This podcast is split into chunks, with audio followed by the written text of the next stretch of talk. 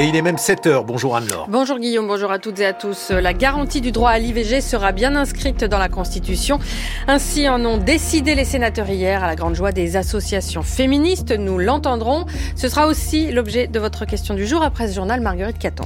Oui, on se demandera ce que va changer cette inscription dans la Constitution. Nous ferons le point également sur la réforme des retraites et son impact pour les retraités modestes. Et le rôle de Frontex, sérieusement remis en cause après une enquête de la médiatrice européenne sur le naufrage du bateau de migrant Adriana en juin dernier. Et puis nous irons en Italie où la question de la fin de vie revient dans les régions. La voie est désormais libre pour une réforme constitutionnelle historique et l'inscription de l'interruption volontaire de grossesse dans la Constitution française. Après bien des incertitudes, les sénateurs ont voté à une très large majorité hier soir un texte de loi conforme à celui adopté par les députés à l'Assemblée nationale qui garantit donc le droit à l'IVG pour toutes les femmes en France. 267 sénateurs ont voté pour, 50 contre et parmi les premiers, la grande majorité des élus de la droite et du centre. À gauche, on crie victoire évidemment. Et hors du Sénat, les collectifs et militantes du droit à l'avortement étaient aussi impatientes du résultat. Présents également les militants anti-avortement. Le récit d'une soirée mouvementée avec Mathilde Cario.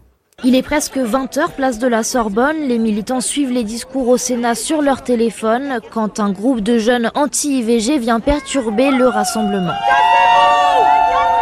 c'est la provocation, c'est de nous faire peur, je pense aussi nous montrer qu'eux aussi sont présents. Flore, l'une des militantes de la FAGE, essaie d'arracher des stickers anti-IVG. Au Sénat, il y a des personnes qui osent dire que le droit est pas menacé, et là on est en train de se mobiliser pour la constitutionnalisation. Il y a des personnes qui sont en train de manifester pour un, retour en arrière.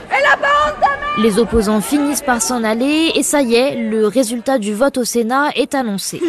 ah, 267 50 contre Explosion de joie dans ce groupe d'étudiantes sages-femmes. Suzanne en a presque les larmes aux yeux. J'avais très peur en voyant euh, des patientes qui arrivent en centre d'orthogénie euh, parce que leurs médecins euh, leur ont fait écouter des bruits du cœur et leur ont pas donné de solution autre. C'est quelque chose qui forcément nous prend au quotidien. Donc oui, je suis très émue ce soir de l'issue de ce vote c'est une victoire symbolique en tout cas, de se dire que l'Assemblée nationale et le Sénat sont capables de s'unir pour euh, garantir ce droit. Maë, 22 ans, est elle aussi future sage-femme. De ce vote, elle attend du concret. Il y a seulement 2% des sages-femmes qui pratiquent l'IVG, 1% des médecins, donc il y a des moyens à mettre aussi derrière. C'est un premier pas, conclut-elle, on ne lâche rien. Le 4 mars à Versailles, elle sera là pour l'adoption définitive au Congrès.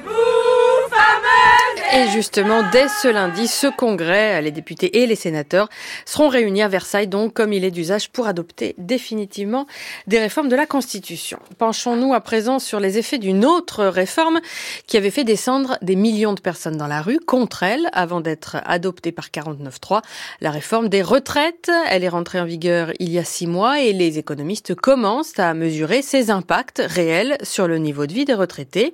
L'adresse, la direction des études et statistiques du ministère de la Santé et du Travail publiait hier une étude sur l'impact de cette réforme sur les inégalités et elle fait notamment le point sur l'une des mesures qui avait fait couler le plus d'encre, la revalorisation des petites retraites. Camille Magnard. C'était l'une des grandes promesses et l'un des principaux malentendus aussi de la réforme des retraites. Le gouvernement avait d'abord laissé entendre que les retraités les plus modestes verraient leur pension augmenter de 100 euros par mois avant de reconnaître, contraint et forcé, que l'objectif des 100 euros en plus ne serait atteint que pour les retraités qui auraient travaillé une carrière entière dans le privé, payé au SMIC et partiraient à la retraite sans décote. Quant aux autres, l'augmentation se ferait au prorata de leur carrière. Ce que montre l'étude, c'est que 185 000 néo-retraités en 2024 vont toucher plus qu'ils n'auraient touché s'il n'y avait pas eu la réforme. Ça représente 29% de tous les entrants dans la retraite et en moyenne, leur pension est revalorisée de 30 euros bruts par mois. Il y a bien, nous assurent les auteurs de l'étude, quelques rares cas de personnes qui arrivent à toucher les fameux 100 euros bruts par mois, mais pour la plupart des bénéficiaires, on en est loin. L'étude note toutefois qu'en revalorisant le minimum contributif qui vient en complément des retraites les plus faibles du secteur privé, la réforme a permis d'augmenter le nombre de ses bénéficiaires et de renforcer son effet correcteur des inégalités hommes-femmes en matière de montant de la pension. Autre Autre nouvelle encourageante, ce minimum contributif, il est désormais indexé sur le SMIC, non plus sur l'inflation, ce qui devrait permettre de stabiliser dans le temps long le nombre des bénéficiaires de la mesure. Cinq personnes froidement abattues en dix minutes à peine, c'était en plein marché de Noël à Strasbourg en décembre 2018. Le procès de cet attentat s'ouvre aujourd'hui à Paris devant la cour d'assises spéciale, en l'absence du tueur, shérif Shekat, radicalisé, abattu après 48 heures de traque. Quatre hommes comparaissent, on y reviendra dans le journal de 8 heures. À trois mois des élections européennes, le parti présidentiel n'a toujours pas désigné officiellement sa tête de liste pour ce scrutin. Ce devrait être chose faite ce soir lors d'une réunion du bureau exécutif du parti Renaissance. Valérie Ayé, présidente du groupe Renew au Parlement européen, devrait officiellement être désignée pour mener les candidats macronistes et leurs alliés du Modem, d'Horizon et du Parti radical. Une figure sortie du chapeau à la faveur de la crise agricole. Elle présente en effet l'avantage d'être fille et petite fille d'agriculteurs, un profil très recherché cette année, Rosalie Lafarge. Depuis que le nom de Valérie Ayé a filtré dans la presse il y a quelques jours, cette partie de son CV est largement mise en avant par les troupes présidentielles. Elle connaît le monde agricole, elle en vient, insiste ainsi une actuelle eurodéputée. Née en Mayenne, département rural, elle a grandi dans une ferme entre Angers et Laval, et ça en plein mouvement de colère des agriculteurs et alors qu'une partie des enjeux sur la question se situe au niveau européen. C'est loin d'être anodin, embraye un proche d'Emmanuel Macron qui rappelle aussi la présence depuis 2019 dans les rangs macronistes européens de l'ancien président des jeunes agriculteurs, Jérémy De Serle. Ce qui compte, ce n'est pas d'où vous venez, mais ce que vous faites, tacle déjà le chef de file LR pour le scrutin de juin, François-Xavier Bellamy. Mais à droite aussi, on mise sur le même monde agricole. La céréalière Céline Imar a pris la deuxième place de la liste et d'autres se battent pour maintenir la sortante Anne Sander, issue elle aussi d'une famille de syndicalistes agricoles en position éligible. Chez les écologistes, l'agriculteur Benoît Biteau, déjà eurodéputé depuis 5 ans, remonte, 11e sur la liste en 2019, il est désormais sixième. Ça a été décidé avant la crise actuelle, insiste-t-il, avec l'idée déjà d'envoyer un signal aux territoires ruraux et agricoles.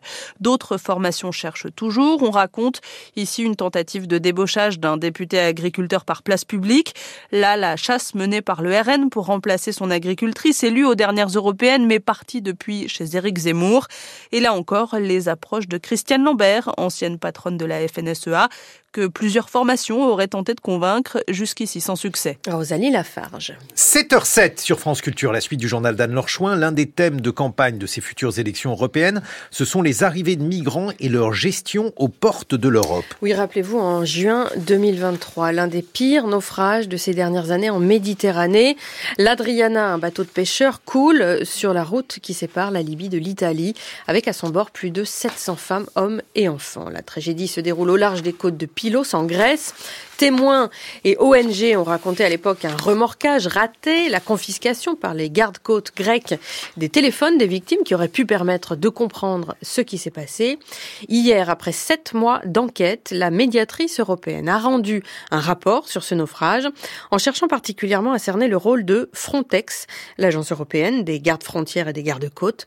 Selon elle, les règles européennes actuelles empêchent de sauver des vies. Julie Pietri. Après une première alerte des autorités italiennes, un avion de Frontex survole l'Adriana. Le bateau de pêcheurs est complètement surpeuplé, pas de gilet de sauvetage visible. Des ONG signalent absence de nourriture, d'eau et des enfants déjà morts à bord. Mais le bateau ne coule pas encore, il avance et Frontex ne voit pas là de danger grave et imminent. Aucun mayday, aucun appel de détresse n'est envoyé. Les gardes-côtes grecs en charge de la zone prennent le relais, surveillent et ne répondent plus à Frontex, explique euh, Emily O'Reilly. À quatre reprises, dans les 12-15 heures qui ont suivi, Frontex a essayé de contacter les autorités grecques pour demander l'autorisation de revenir et de les aider dans une possible opération de sauvetage. Les gardes-côtes grecs n'ont jamais répondu. Quand Frontex a pu enfin revenir, c'était trop tard. Le bateau avait coulé, il avait disparu, 600 personnes s'étaient noyées. Ce que cela veut dire pour la médiatrice européenne, c'est que les pouvoirs de sauvetage de Frontex Sont extrêmement limitées, que l'agence dépend du bon vouloir des États membres, de la Grèce donc pour l'Adriana, un pays déjà accusé à ce moment-là de violation des droits fondamentaux des personnes migrantes. Il faut, insiste la médiatrice, des changements législatifs au niveau européen pour que ce drame ne se répète pas. Au Proche-Orient, les discussions continuent autour d'une possible trêve au moment du ramadan entre Israël et le Hamas. Le Hamas qui estime désormais à plus de 30 000 le nombre de morts à Gaza causés par la riposte israélienne aux attaques du 7 octobre. Israël ou certains habitants continuent d'aider comme ils le peuvent des Palestiniens qui en ont besoin. C'est ce que fait Izar Yari, 74 ans. Il a perdu beaucoup de ses proches lors des attaques terroristes du Hamas avant le 7 octobre. Il aidait des enfants de Gaza atteints de cancer à traverser la frontière pour recevoir des soins dans les hôpitaux d'Israël. Désormais, il le fait pour les habitants de Cisjordanie occupés pour euh, l'association Road to Recovery. Euh, Thibault Lefebvre l'a rencontré, son reportage. Checkpoint de Tarkoumia, 6 heures du matin. Ah, les militaires sont à cran sur un parking juste après le point de contrôle.